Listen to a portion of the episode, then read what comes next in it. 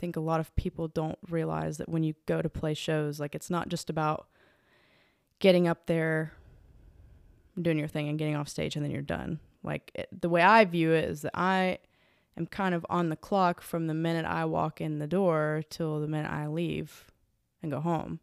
Don't get me wrong, it is fun, but I take what I do very seriously, and I always have because it's something, it's the only thing that I ever really saw myself doing.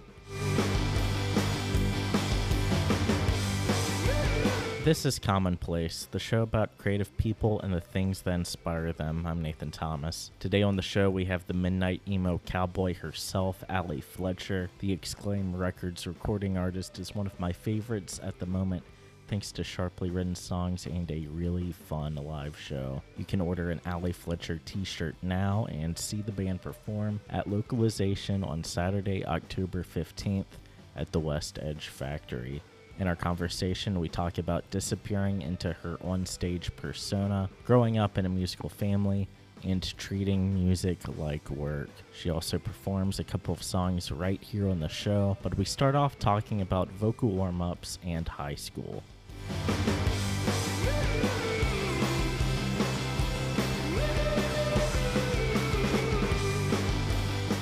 I have like a slew of them. I was in choir in high school. And I was in like a pretty rigorous choir. So I I have the knowledge. I just don't do it. That's why I sound bad up there sometimes. Was it like your like traditional choir or show choir or we had we had a show choir and then we had a concert choir and then we had our choir, which was like a renaissance choir. Mhm. And uh what type of songs would y'all do? So in the fall season into Christmas, it was a whole production, okay? Um we would wear like all the girls would get these dresses made and they were like renaissance dresses with velvet and like the sleeves were lined with satin and it was all very um like we were like a madrigal choir. And the boys would have similar types of wear and we would sing a lot of songs from different time periods of like the middle ages and um, songs in different languages sang a lot of latin sang some german um, sang some russian songs um, it was very interesting and then the spring season would be like our black tie black dress type thing and we would sing more contemporary pieces um, Do you remember any like specific songs where if you hear it, like your fight or flight responses kick in? I wouldn't necessarily call it my fight or flight. Um more of like fighting the urge to sing it because I that was the one part of high school that I liked. I hated high school. I hated I had a really hard time um cuz I had a lot of things going on like internally and I couldn't just get it together basically. I was like a like a super good student all throughout up until like my sophomore year. I was always like 4.0. I always like tested out of certain subjects and I was in the tag program, which I think is a program that should be abolished. um and then a lot of really terrible things happened my sophomore year and I just decided I didn't care about anything anymore because I basically to put it lightly I didn't think it mattered cuz I didn't think I was going to make it out alive so I was like yeah it is what it is I'm just going to I'm just going to come to school when I want to I'm not going to do any assignments. I'm not going to whatever. I just literally did not care about anything. And then junior year came around. I decided to join choir. Got some new friends. I was like, oh, okay. Maybe I could hang out for a little while longer. Started to try to improve my grades. I, my GPA went from like 4.0 to 1.8. So I was like really trying to dig myself out of a hole. and um, then I started having a lot of symptoms manifest of uh, bipolar disorder and ADHD, and uh, I had an autoimmune disease that I didn't know about that was causing a lot of things to happen to make my body just stop working the way that I needed it to. And uh, so it was really just trying to. I literally felt like I was living day by day. I never knew what that meant when people said that until those things started to happen to me. And choir was like the one thing I had to where it just felt like something worth participating in, something worth doing, and it took up a lot of my time, which was good. It was a distraction. Yeah.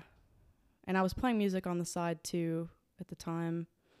And so I was trying to do all these things to fill this void so I didn't have to think about all the things going wrong. Um, and then I made it to senior year.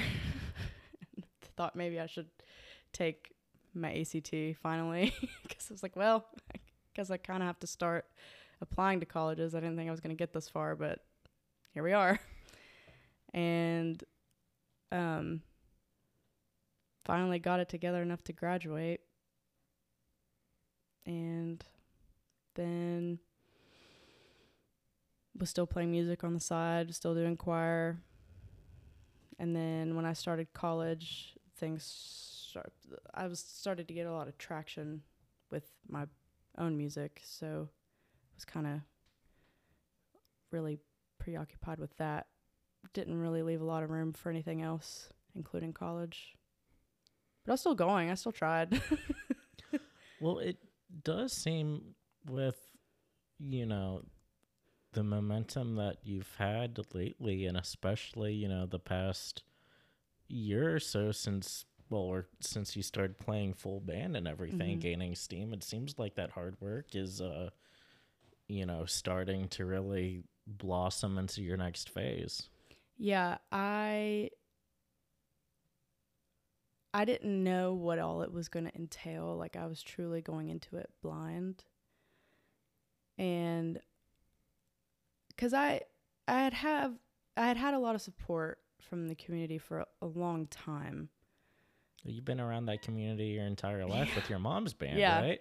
Yeah. So I was pretty fortunate in a way that a lot of my friends who are in the community aren't. And I guess kind of privileged in a way um, that I have the name that I have and everybody recognizes it who's been around for past 15, 20 years. Um, so I, I, I guess I really didn't think it was going to be that much different when I started my band, other than the sound, obviously. But I was very surprised. Because, I mean, obviously, you know it's going to add different elements that you didn't have before. There's only so much that I can do when I get up there by myself. So, being able to have all of them up there and create this wall of sound and just adding different feelings that I'm somebody who's very much a big proponent in like I think that it's very the instrumentation is very important. A lot of the times I'm looking for lyrics and songs, but there are certain bands where I'm focused more on their instrumentation because the way their guitar tone sounds or a certain bass line or whatever it is makes me feel more emotion than whatever they're saying does or how they sing versus what they say which is kind of interesting when i think about it because i pride myself on being more of a songwriter than a musician. I've worked really hard to get where i am with being able to play guitar and previously before i played guitar i played drums and percussion and i, I worked very hard at those things and i love doing those things. But I am a storyteller, as cringe as that makes me feel on the inside to say that, but I it's something that's very important to me, but with the help of my band, we're kind of able to mesh those two things together because they will play things and add certain guitar parts to my songs or um, certain elements in the drums and things like that that m- help me be able to bring out the emotion that I had when I originally wrote that song that I've kind of lost along the way because I play them so much. And it brings back how I felt all those years ago when I wrote whichever song it, It was. It reinvigorates how you feel when you sing it. yes. And even just looking at your progression from like those videos of you doing the singer songwriter acoustic guitar thing at like Route 60 Music uh, to, you know, the live show that exists now and the camaraderie and banter between the band and the whole show of it all. Like there's a very obvious progression there from like one form of you know who you are to what the band is now. Yeah. I I used to have a really hard time when I was because I started playing by myself and like playing shows at like 12 and getting booked for things um and now the past few years probably up until about 2019 I had a really hard time being in the spotlight. I was not very used to that from before. Um, and I I very much liked when I would play places. I wanted the lights to be super dim, and I would always dress down, and I would never wear makeup, and I didn't want anybody to look at me. Not really from a place of insecurity, I think, but it was really hard to know that like these people that are watching me are forming opinions about me. Like I can take constructive criticism. It's not about that, but it's me playing songs that are deeply personal to me or even taking covers that I like and kind of molding them into my own thing. These are songs that they know and recognize and are they going to like it and whatever. Like it I couldn't bear for them to see me. It was already enough they had to listen to me.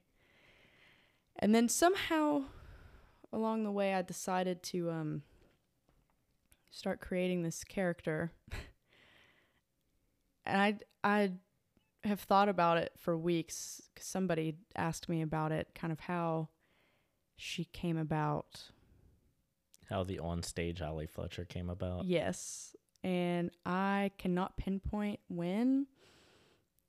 There were just it just kind of started to slowly integrate itself over time. So I would start wearing certain pieces of clothing on stage, start wearing makeup. I at, back then, I'd say she probably first appeared like 2018. Once. And she went away. And then she came back later. And I had this like snakeskin like fake snakeskin satin almost trench coat piece. Okay? And I wore that and I wore these boots and I had glitter on. I used to wear glitter all the time back when she was first kind of starting to emerge. I kind of miss that. I should bring it back. But um it kind of started to change the way I looked at things. It felt easier to pretend to be someone else or this dream version of me, this alternate version of me. Even though I was still going by my own name, and I still go by my own name, it, she just feels different to me. Because it's just not who you are on like a day to day, like if you're just hanging out somewhere. Right. And that's why like I hate when I go somewhere and I'm like dressed how I normally am, you know, dressed down, getting off work or whatever. And um I people will like recognize me and I'm like, "Oh my god, don't look at me." do I think it just means you need to start dressing like that full time. Like I've heard stories of like, and I know bringing up like Rob McNally is like a cliche Mhm. of just me right now, but I've heard stories of him just walking through the grocery store wearing that same like cowboy hat Yeah. and the whole get up.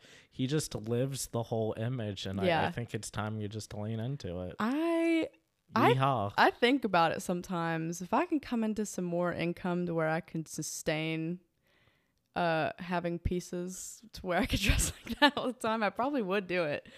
Um just need to find some nice vintage Western wear, yeah. some Wrangler cowboy shirts. Yeehaw, motherfucker. Exactly. I it's it's funny because sh- like emo cowboy has definitely got gotten more extreme as the years have gone on. Like when I was just kind of like dipping my feet in the water, testing it out, it was still it felt kind of weird cuz I was like it at the time it just didn't feel like me because I was so used to dressing down and now everybody's looking at me and I'm like, "Oh wait, hold on a second. This is what I wanted to avoid." Um, and I'd say probably like 2019 is when I finally decided that it was going to be a full time thing. And I started dressing like that at every show. And then I got dubbed the name Emo Cowboy by my friends. And it just kind of stuck. Um, and so now she's taken on like a mind of her own and people recognize like that silhouette of her and what she looks like like they could probably point it out without even seeing my face which is kind of what i wanted to create this image and this person and this to be character able to escape from yourself. yeah. Essentially. Cuz I it's not that I lack confidence or I have low self-esteem or whatever. I mean, I definitely do, but like Same. but it's it's not I don't think that's really the reason why. I think it's hard for me to take um to take like compliments or to accept praise or um to kind of live in that spotlight whereas emo cowboy doesn't really have a problem with that. She kind of basks in it, not in a narcissist way, but she is almost it's it's really like she's another she's just cre- she's just developed her own personality where she's able to take praise for the things that I can't take praise for. And it's very strange and I try to explain that to people and they don't always understand. But she allows me to I guess um just to be able to do things that I'm unable to do in my day to day life. Things that I struggled with so much before being on stage and off stage. I think a lot of people don't realize that when you go to play shows, like it's not just about getting up there, doing your thing, and getting off stage, and then you're done. Like it, the way I view it is that I am kind of on the clock from the minute I walk in the door till the minute I leave and go home. You treat it like a job. Yeah. Work. And don't get me wrong, it is fun. But I take what I do very seriously, and I always have, because it's something, it's the only thing that I ever really saw myself doing. And I have to be able to network with people and to make connections and um, talk to people after the show and, and make sure you kind of secure that interest in yourself so they continue to support you and what you do instead of just going home and being like oh she's she sounded good but you know she kind of just disappeared and nobody saw her for the rest of the night. Like i that was something i always kind of had a hard time with before. Like i would do that. I would network but it was very difficult for me the older I get, the more introverted I become. I get very anxious in social situations because I don't always know how to talk to people.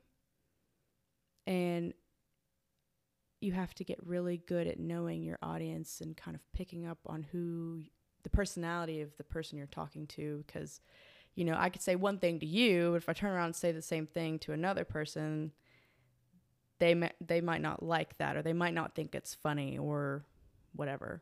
I have a very terrible sense of humor um and it's corrupted by internet slang and god knows what Slay. else. So it's like at, at this point i just don't think that i could stop saying slay even if somebody held a gun to my head. I just don't think i could.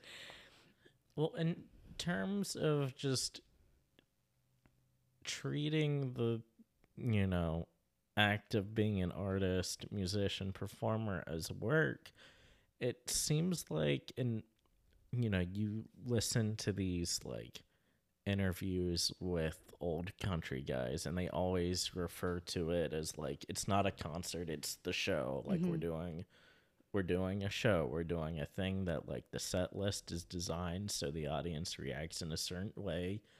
Uh, you see performers who do stage banter and it seems like it's off the cuff and unscripted but really it's heavily considered mm-hmm. and they might say the same banter in every city and then you see them seven eight months they're doing the same bit uh, because they know it works and they know it resonates with the audience or they laugh at it whatever uh, and there does seem to be with you know ally fletcher there's a show there. It's not you just playing songs haphazardly. You're considering you know what you wear on stage more. Like if uh, erica uh, designs something for you to wear uh, erica lawson bunny money or the you know banter between you and the band whether it be saying fuck cal bush or dale fax or you know there's always the moment when you go to do the stevie nicks cover that you put the guitar away and you kind of let loose dance around so it does feel like you are thinking about it in that certain way where no you're not i mean yes you are doing a concert but you're doing the show Mm-hmm. I always viewed it as a production, um, because it was. I knew that I eventually wanted to get to a point. When I was younger, I would I would think about this. I wanted to get to a point where it was like that, where it was a production. Um, because it, it wasn't really so much like that with my parents. Um, in a way, I think it always there's always some element to that with most people and especially seasoned music- musicians they know what works what won't work um, and they have a roundabout plan for how the night's going to go. But at that time and i'm speaking purely from memory and they might have a different interpretation of it and that's fine but how i always viewed it was they would, you know, create the set list of however many songs they were going to do for how many hours they were going to play because that's how it was back then. I mean, you get up there and play two or three or sometimes four sets and be in the bar all night and and whatever and a lot of it was covers, some originals and that kind of thing. Um I hate kind of reducing my parents to like a bar band because to me like they were just so magical. I was so enthralled by everything they were doing. And then to also be able to be on stage with them at the same time like they were rock stars to me. Um but you know i mean that's what they were doing and that's what we were doing was playing in bars and that kind of thing and, and kind of playing songs that we know people want to hear um i say we really them. I'm just up there as like a stage decoration. Um but i knew that whatever i was going to do when i finally got to a place where i could do it i wanted it to be different. I wanted people to come to a show and to leave being like that was like the coolest thing. I can't believe we just saw that like at the v club and not, you know, some big arena or whatever. Like I I just I wanted to invoke those emotions in people cuz I love like if you have like a good live show with like good production value and things. I know, I know a lot of people kind of don't like them and a lot of people really do love them, but I think one of the best live shows I've ever seen was the 1975. Their whole like aesthetic and you know production value and what they do on stage and that kind of thing, it adds a whole other layer of emotion to it that I don't think you would necessarily feel or at least feel in the same way if they didn't have any of that. And I was always like very inspired by Prince. Like when I was 4 years old, I was going to marry Prince. That was like that was he was my favorite person, my favorite musician. And I would watch his live shows and it that I mean that to me is the definition of a show and a production. Like you can tell everything down to the last detail has been orchestrated by him and he wants things a certain way. And to be not only as talented as he is musically, but to also have this vision that he's able to flesh out and pull it off is everything to me. I don't think I would ever be that crazy about it as as he probably was where like you probably felt like you were being metaphorically tapped on the hand with a ruler if something went wrong. You see a lot of people like that too. I think I've seen a lot of um, kind of bigger pop stars are like that if if their stage show starts to go wrong where the people who are behind the scenes kind of freak out. I don't really care as long as it's like kind of cool and it kind of looks like we know what we're doing. As long as it's slightly more elevated than just being on a stage. As long as it's slay, Nathan. As long as we slayed, I don't care. I can make my peace with that. and so you do mention your parents, and for context, they had the Angie Fletcher band. Uh, your dad was Billy Ray Cyrus's drummer yes. throughout the 90s mm-hmm. through his like rise to stardom, right? Mm-hmm. And he would have was he in the band when they would play like mostly here like yes. locally like at a uh, RT Champs in the ragtime, yeah. Um he started with them then and then um they put out they did their first album. I don't I don't quite know all the details, but they did their first album, and obviously, "Achy Breaky Heart" blew up and catapulted them into this country boot scooting fame. Um, and what's what was always really funny about that to me, like I mean, I mean, I think my dad was always very proud of that, but my whole life growing up like my dad is not a country dude. Okay? He he's he was not very into that kind of music. I don't know how or why he got hooked up with them. I don't know all the details. Because there's three drummers in town. I that's why. yeah, that's true. like, oh god, we need a drummer. Oh, let's get Basically. let's get which, let's, let's call Greg. What, yeah, which one is currently in the least amount of bands and can fit another?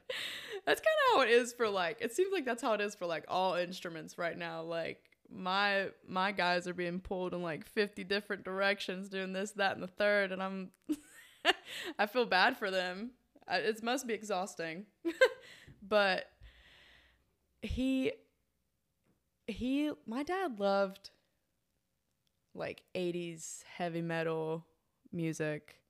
And i always had this weird like push and pull when i was growing up because my dad was very much like he loved a lot of like glam metal type stuff too. Like he loved motley crue.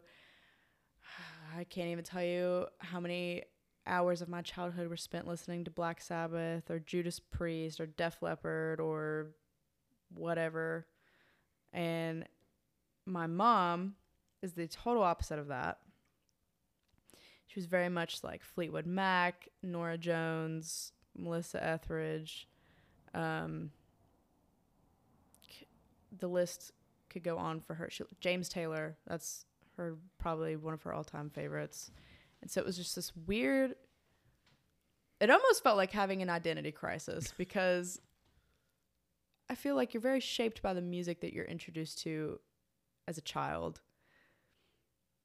What am I supposed to do when when I've got James Taylor in one ear and I've got Vince Neil screaming in the other? I feel like I was always kind of destined to be in this middle ground of You can scream if you want to, but you you can also be soft and delicate when you have to be. exactly. And so when you're the stage prop for the Angie Fletcher band, were there any like covers or songs or like moments that stood out as being formative to what you do now? My mom is one of the most talented people I've ever met. And she is completely self taught. Her and my dad are both self taught in their respective instruments. She plays drums and she plays piano and keyboard and sings. Um, and growing up, I always wanted to sound like her. I just couldn't understand where that voice was coming from. Because if you look at her, it's almost like she's very unassuming. But then she gets on stage and she just, I mean, belts beautifully. And I'm like, where does that come from? And where can I get it? I don't understand why I've not been gifted this this gene.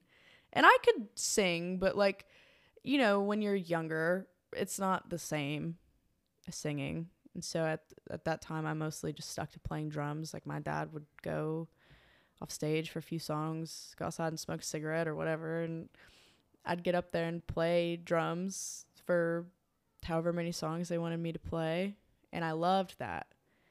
But I would sit there and watch my mom and my two favorite songs that she would do were Dreams by Fleetwood Mac. Everybody always compares her to Stevie Nicks. They say that it's like Stevie Nicks and Melissa Etheridge had a baby. But her version of Dreams is definitely a little more like vocally hardcore, I think, than Stevie Nicks' version of it. And there's something about the way she sings that. And when she sings Black Velvet by Alannah Myles, I think.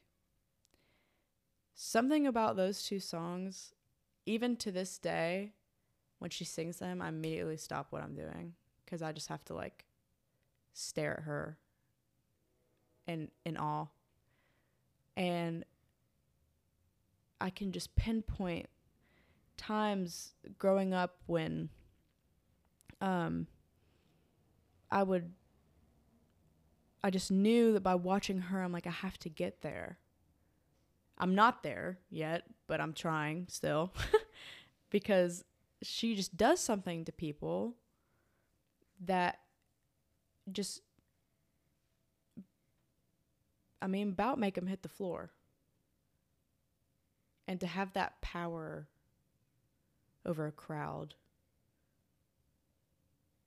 That's kind of when I started to realize like this is what I have to do. I can't, I, can't, I don't want to do anything else. I have to do this. So I tried to work very hard to get there. I'm still trying, but Well, it seems, you know, maybe like the most formative thing for you to have this strong female role model you're able to watch from behind the drum kit, side of the stage, whatever. And now you have that, you know, thing that you're trying to achieve by emulating that. Mm-hmm. I I think that the older I've gotten, the more I've started to view it differently, I think, because I used to want to be her. And now, the older I get, we have very different tone qualities and um, different sounds of voice. I mean, I guess to, to get technical, she's like a true alto, and I am really like an alto one or a mezzo soprano. My range is a little more higher up than hers, while hers is a little more deeper and fuller. Um, so I've kind of had to work within those limitations vocally, but I think watching her and kind of talking with her about how she goes about the technical sides of things and how she sings and her technique and and that kind of thing. I've gotten better with that because I came to grips a long time ago that I'm never going to sound like her. But the older I get, I don't I don't have to sound like her. I don't need to sound like her, but there's something still very much primitive about both of our voices so to speak. I think we both sing from this very primal place of pain. And I don't know that she would ever admit that or not, but I can I can hear that when she sings. I can't imagine where else that would come from where she's able to sing like that other than fleshing out her emotions and her anger and her hurt and whatever even if she's not singing a song that she wrote like that just comes from that has to come from somewhere and it, i can at least attest to that's where mine comes from. I was never really able to tap into that until i started playing with full band. It's very hard to get up there by yourself and just kind of belt it out. I can but it doesn't quite come off how i want it to. Whereas with the boys i'm able to project more and i'm able to kind of not be so worried about the other things going on because when you're up there alone, you're totally responsible for everything that's going on.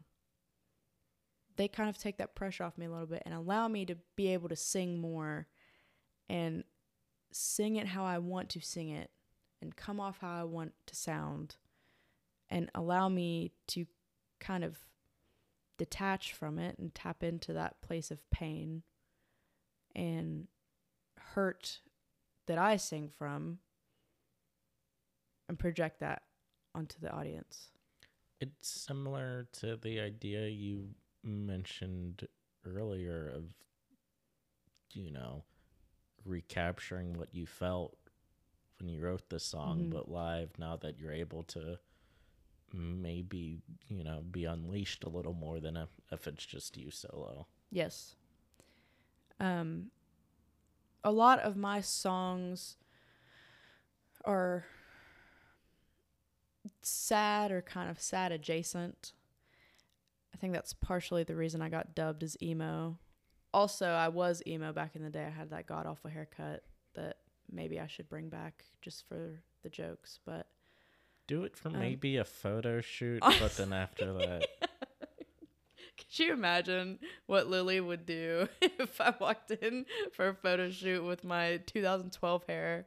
That'd be tragic. that, that most recent photo shoot's so good. I was very pleased. I usually have a hard time with photo shoots and it's nothing it's nothing that Lily does. Lily is great, but I I think it comes back to being in the spotlight and that kind of thing. Even though I'm dressed up in character, it's hard when I'm not doing something like going and playing music.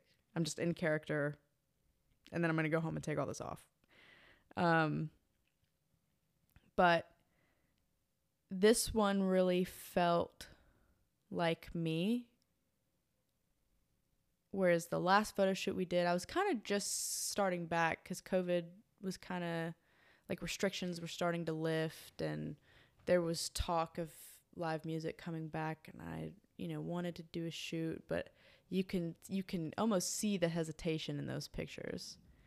And then with this one, I'm much more confident in who emo cowboy is that I was able to really f- fully bring her out.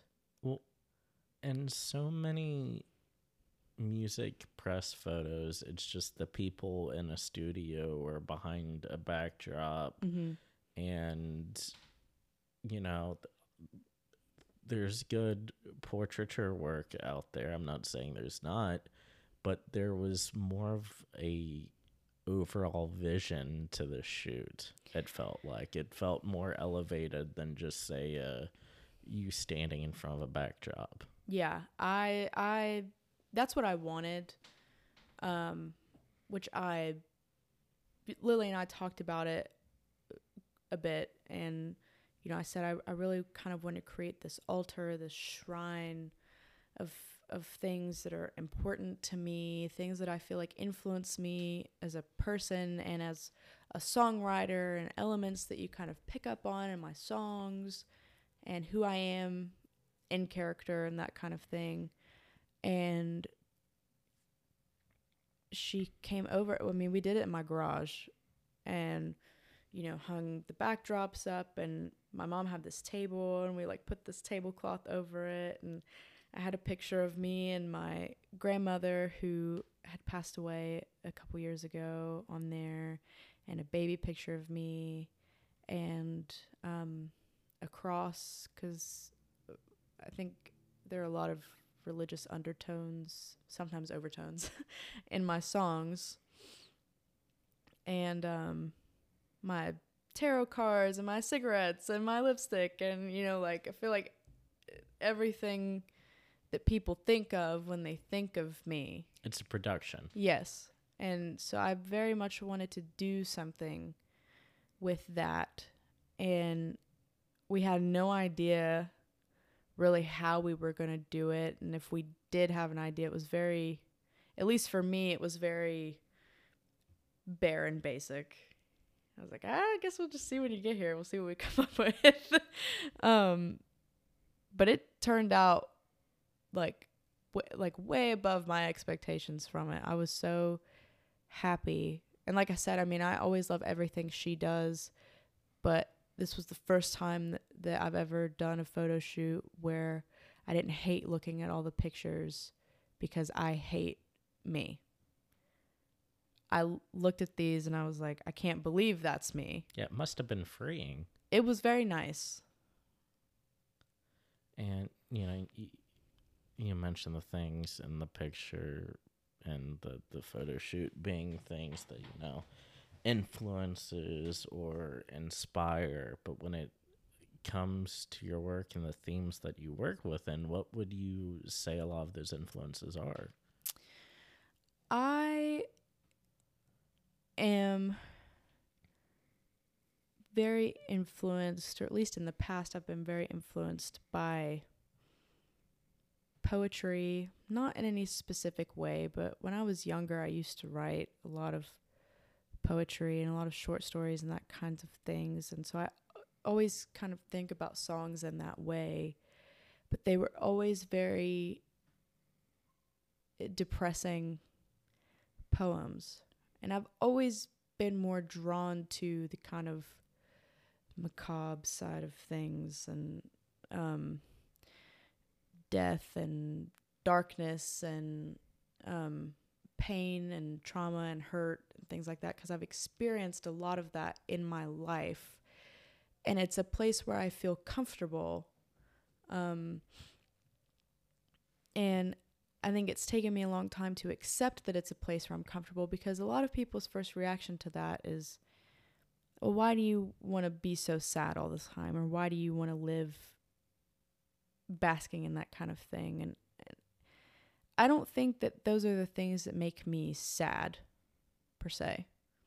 Um, I think, without sounding too like Tumblr girl here, I think there's a lot of beauty in things like that that a lot of people tend to neglect. And those are things that people feel every day whether they want to admit to it or not. And in my darkest times, it always helped me more to listen to things or um, follow people who were feeling the same thing and could almost add beauty to it without necessarily like romanticizing it. I think you can find beauty in things without trying to make it something it's not. Um, which is a very fine line to walk because obviously you don't want to make it seem like there's so much glamour and all these terrible things. I don't think it's that. I don't think it's glamorous at all, but it's how I feel. And it would be dishonest not to recognize these things. Exactly. And my mom gets on to me all the time because she's like, I, w- I wish you would just write a happy song. I wish you, you know, wouldn't write these sad things all the time. And, and I'm not always sad. Even when I write sad songs, I'm not always sad. That is just how I'm most comfortable writing because I feel like I've experienced sadness and hurt to a deeper degree more than I have happiness and joy. I find joy in all kinds of things, I find happiness in all kinds of things. There are many things that I have in my life that I'm thankful for and that make me happy. I'm not very good at writing about them. It does not sound genuine. It doesn't sound authentic. I have tried to write happy songs. I don't think that's my thing. And to be honest, I think that the people who listen to me on a regular basis would be a little disoriented if I wrote something happy. Um, and I would probably I have to say I'd feel the same. I'm very good at tapping into those things and um those more dark feelings or hurt and heartbreak and and that kind of thing. A lot of my songs are outwardly about heartbreak and um relationships and that kind of sense of longing and um, I'm very good at that, and I'm comfortable there. And I just don't see the point, and you know, it ain't broke. I ain't gonna fix it. Well, you know, in writing about like these macabre topics like you know uh, death and just sadness depression whatever you have it like there are thousands of funerals every goddamn day and in the little pamphlet they all maybe not all of them so many of them say like a celebration of life mm-hmm. and you know you can uh, celebrate these like not necessarily evil but like dark things and you know just uh, recognize the beauty in it and it seems like that is kind of the the cornerstone to a good Ally Fletcher song. I definitely try to um I think maybe the only song I haven't done this with I is probably Kiss of Death, but I try to um I don't know the the phrase I want to use, but basically you know these really sad lyrics and then on the flip side a not juxtapose yeah yeah. Um not so sounding not so sad sounding melody or chords or whatever. Um kiss of death was probably the only one i didn't do that with because i didn't want to take away from that feeling of just that heaviness on your shoulders because it is a very important song. Um, I mean, I, I think it speaks for itself, but it is obviously about domestic violence and that kind of thing. And I didn't want to do the same way that I have done, like somebody should, where it's not, where it's kind of a sadder song, um, or kind of more longing, that kind of thing um, and take away from it with a happier melody. Like, now I want you to feel this. I want it to hurt a little bit because it's important. I think what so many people fail to realize and what I failed to realize for so long is that I was constantly being told by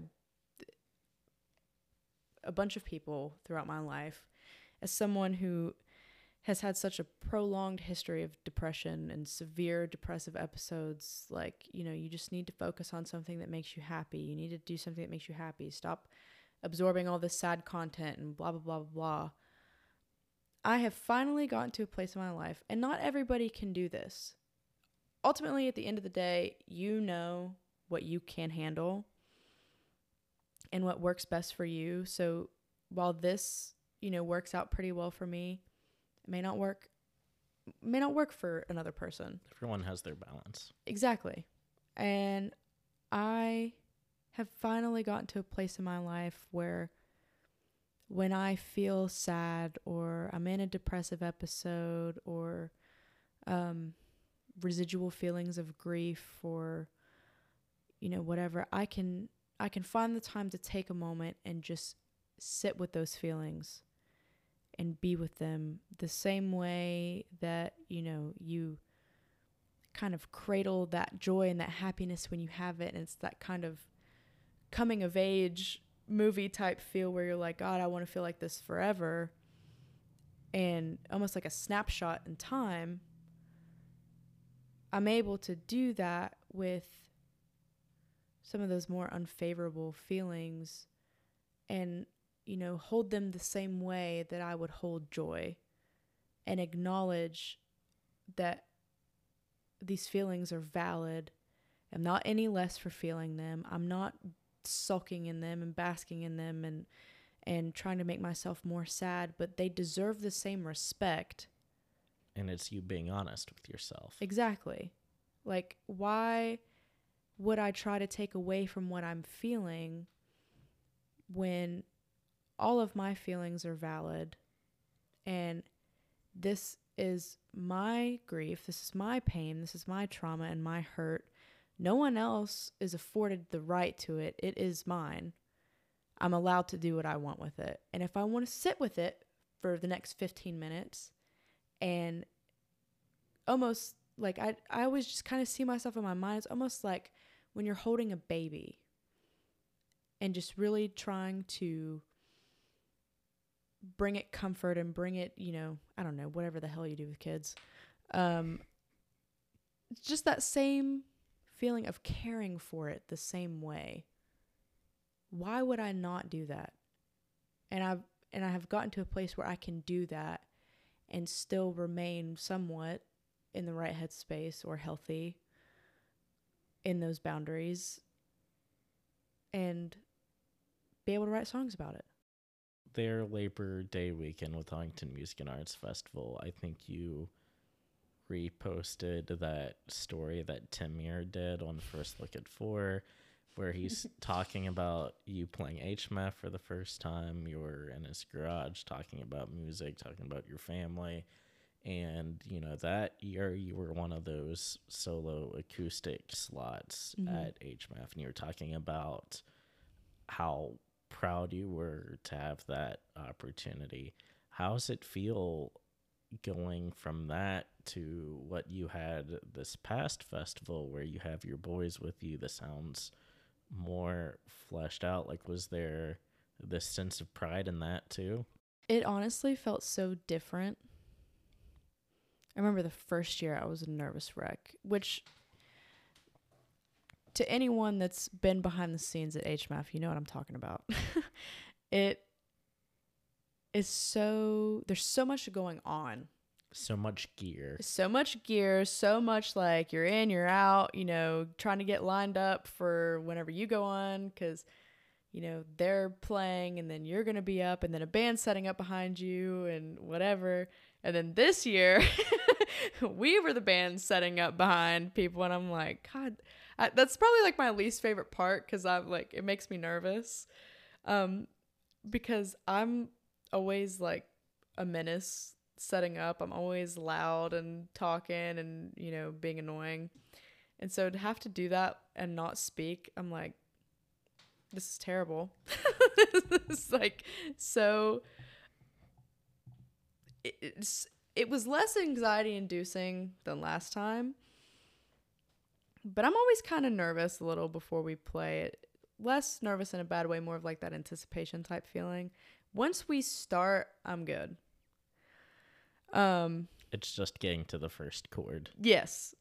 And um to be able to go from you know getting up there and playing for 10 minutes the first year versus this year I got to play for 25 minutes with my best friends it's just I mean yes obviously I'm proud but it's more of a feeling of like disbelief like I can't believe we we're here. Like, can't believe we got here. Because it's such an important festival anyway, to me at least. And so it's one thing to take that stage by yourself.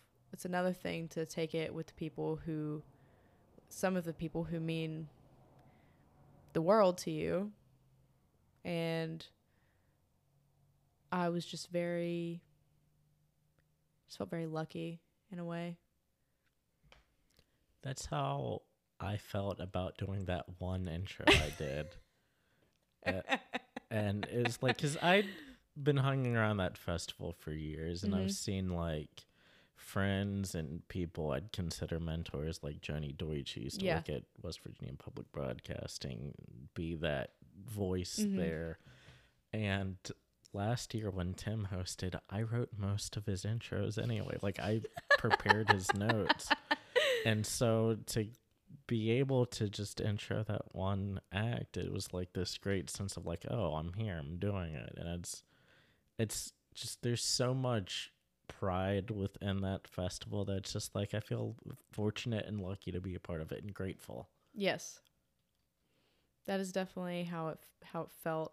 It was just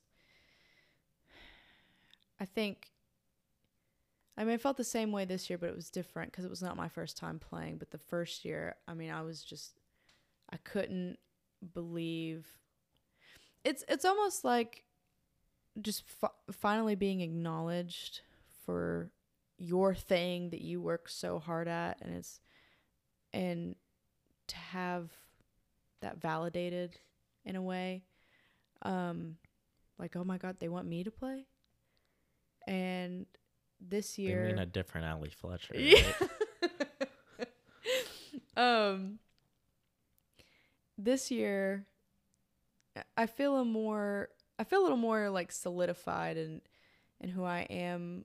Um I can acknowledge that we all work our asses off to, you know, sound like we do. And um so it was less of a disbelief and more of like I'm grateful for this opportunity and I'm grateful that you asked us to play. So, kind of a little more assurance in myself, I guess. I know that I deserve to have our hard work acknowledged. Um, so, I think that's where the disbelief came in the last time. I just couldn't wrap my head around because you just kind of feel like a nobody. Regardless of whatever traction you're picking up, HMAF is just different. This time around, you know, I've had all this great, all these great opportunities in the last year since I came back into playing and have gotten, you know, a lot of attention from from people for that and and you have a label that really believes in you and they let it show. Yes, that's that's definitely helpful. Your boys. the boys, I um, I think because of them, I've been able to acknowledge more in myself that not only acknowledge but also tell myself that acknowledging it doesn't mean that I'm full of myself or that you know it's a narcissistic thing to do or you know my ego's too big or whatever like I don't think that I'm above anybody because I have this natural born talent or whatever. No, I have I have busted my ass over the last however long, 10 years that Yeah, I've been on my how own. many open mics in your life? and open mics and little, we used to do these things called Porch Unplugged. Um, Just half a block from here. yeah. And that was my first show, actually, May of 2013, I think. And I wasn't even in town yet. I yeah, I that that was a that whole period of time. I mean, I played Porch Unplugged from like 2013 up until like 2015, um, fairly often, and uh, did open mics. Did a lot of like benefit concerts because those were always very important to me.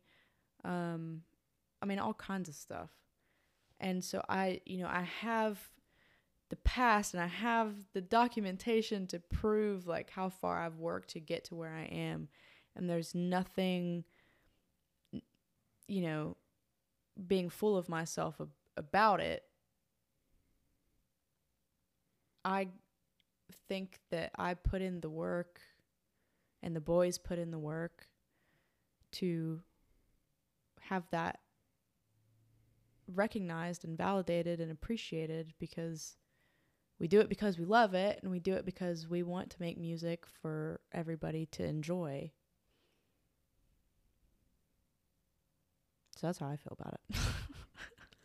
So did you just meet the members of your band by just hitting these shows hard and running into each other and just you know seeing these faces pop up and get to know them? well, Mason, I've known, God, like 12 or 13 years now. Because way back when he used to be in this band. Um, and my mom would go over and help them do their thing. Would help, would listen to their songs, would help them write, or you know, different things like that. And that's when I met Mason. I was like a kid. I was like 10, 9 or 10. And um, Josh, I met um, I must have met him at press club, like f- when I started playing there at 16. Um, somewhere around there, because I knew Lily. Um, I don't remember who I met first. All of that's kind of a blur, but um, Josh became like a brother to me, and he's one of my very best friends now. And um, then I met Aiden through them, like three or four years ago. Two, two, three years ago, maybe. I'm trying to do the math in my head. Um, and then Anthony, I met through Aiden. Um, back in May of this year. so, um, it's all it's all kind of all over the place. But Josh and Mason I've known the longest. And uh all of them, I mean, have just become some of my best friends in the whole world. Like I can't I can't imagine what my life would be like without them. And I can't imagine playing music with anybody else that's not them. It makes me feel uncomfortable. I don't like it.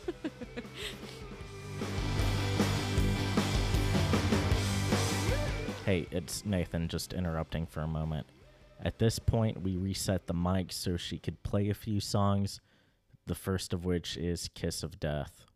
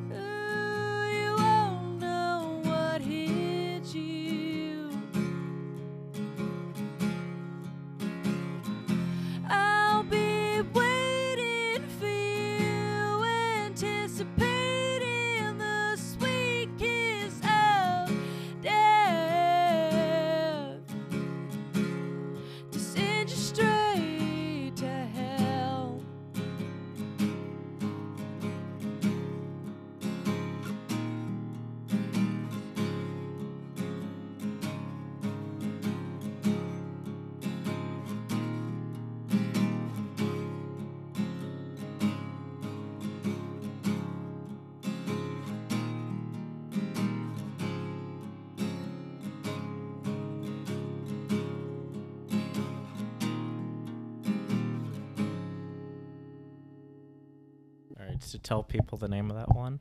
That one is Kiss of Death. How long have you had that song?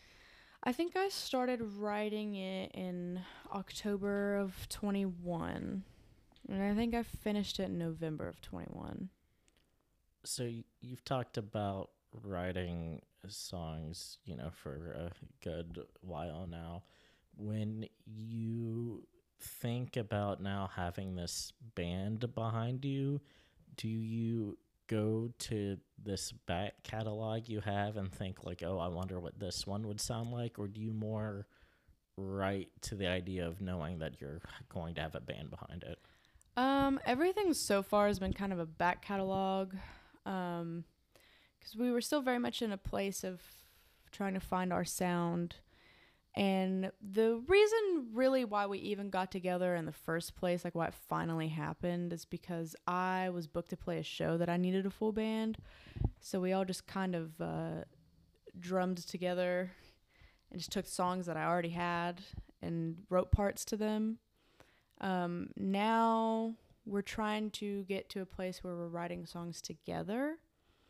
Um, very recently just started doing that, but everything so far has been a back catalog. I've never written any song with the intention of other parts being added or a band because I just never thought it would happen.